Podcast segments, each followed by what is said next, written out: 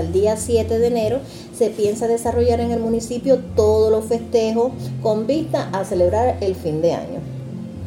Entonces se crea en el municipio, se creó un puesto de mando que va a sesionar en la casa del escritor, donde las personas que tengan algo que ofertar, ventas de garaje, los mismos, allí se van a otorgar los permisos especiales para, para estas ventas. Allí se les dirá qué puede vender y dónde lo puede vender. Va a estar integrado por un compañero de trabajo, un compañero de cultura y un compañero de planificación física.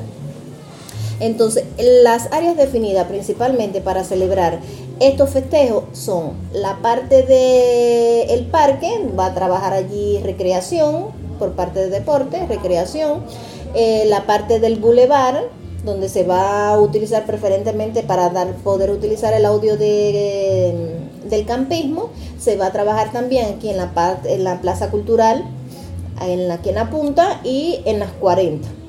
Son las, tres áreas fundamentales que se definieron para, ejercer estos trabajos las personas que quieran llegar a, vender, que quieran vender algo.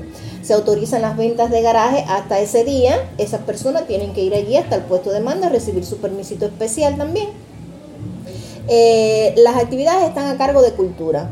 Cultura, cultura es quien se va a encargar de, eh, de, tiene desarrollado su cronograma, todas las actividades que se van a hacer, todo lo que se va a desarrollar a lo largo de, esto, de estos días que se, que se piensa realizar todos los festejos. ¿Se aprobó algo con el cobro de impuestos, es decir, el tarifa fija o allí se valora? A ver, cultura es el, el, el, que se va a encargar de definir la tarifa que se le va, que se le va a cobrar por el espacio que las personas quieran ocupar y por la cantidad de tiempo que lo van a ocupar, entonces se le hará el pago del el cobro de este impuesto. Creemos que las personas que vayan para embellecer más los días estos festivos, que la gente que vayan a, realizar alguna venta, ya sea un catre, sea em, lo que quieran vender, una caldosa, em, que realmente vayan hasta allí, hasta ese puesto de mando y logren sacar su permiso especial y, y, para que para ir realizar su venta. ¿Y esto incluiría en la plaza el día 30? No, no, el día 30 es, eh, es normal. Allí el día 30 está autorizado la gente a, vender y generalmente van a ir unidades productivas, eh, empresas estatales. ¿ve? Y también personas que también quieran, pero bueno, si... No requiere permiso como tal. Si tú vas y ya sacaste tu permiso desde el día 2, el día 30 está incluido en el día hasta el día 7.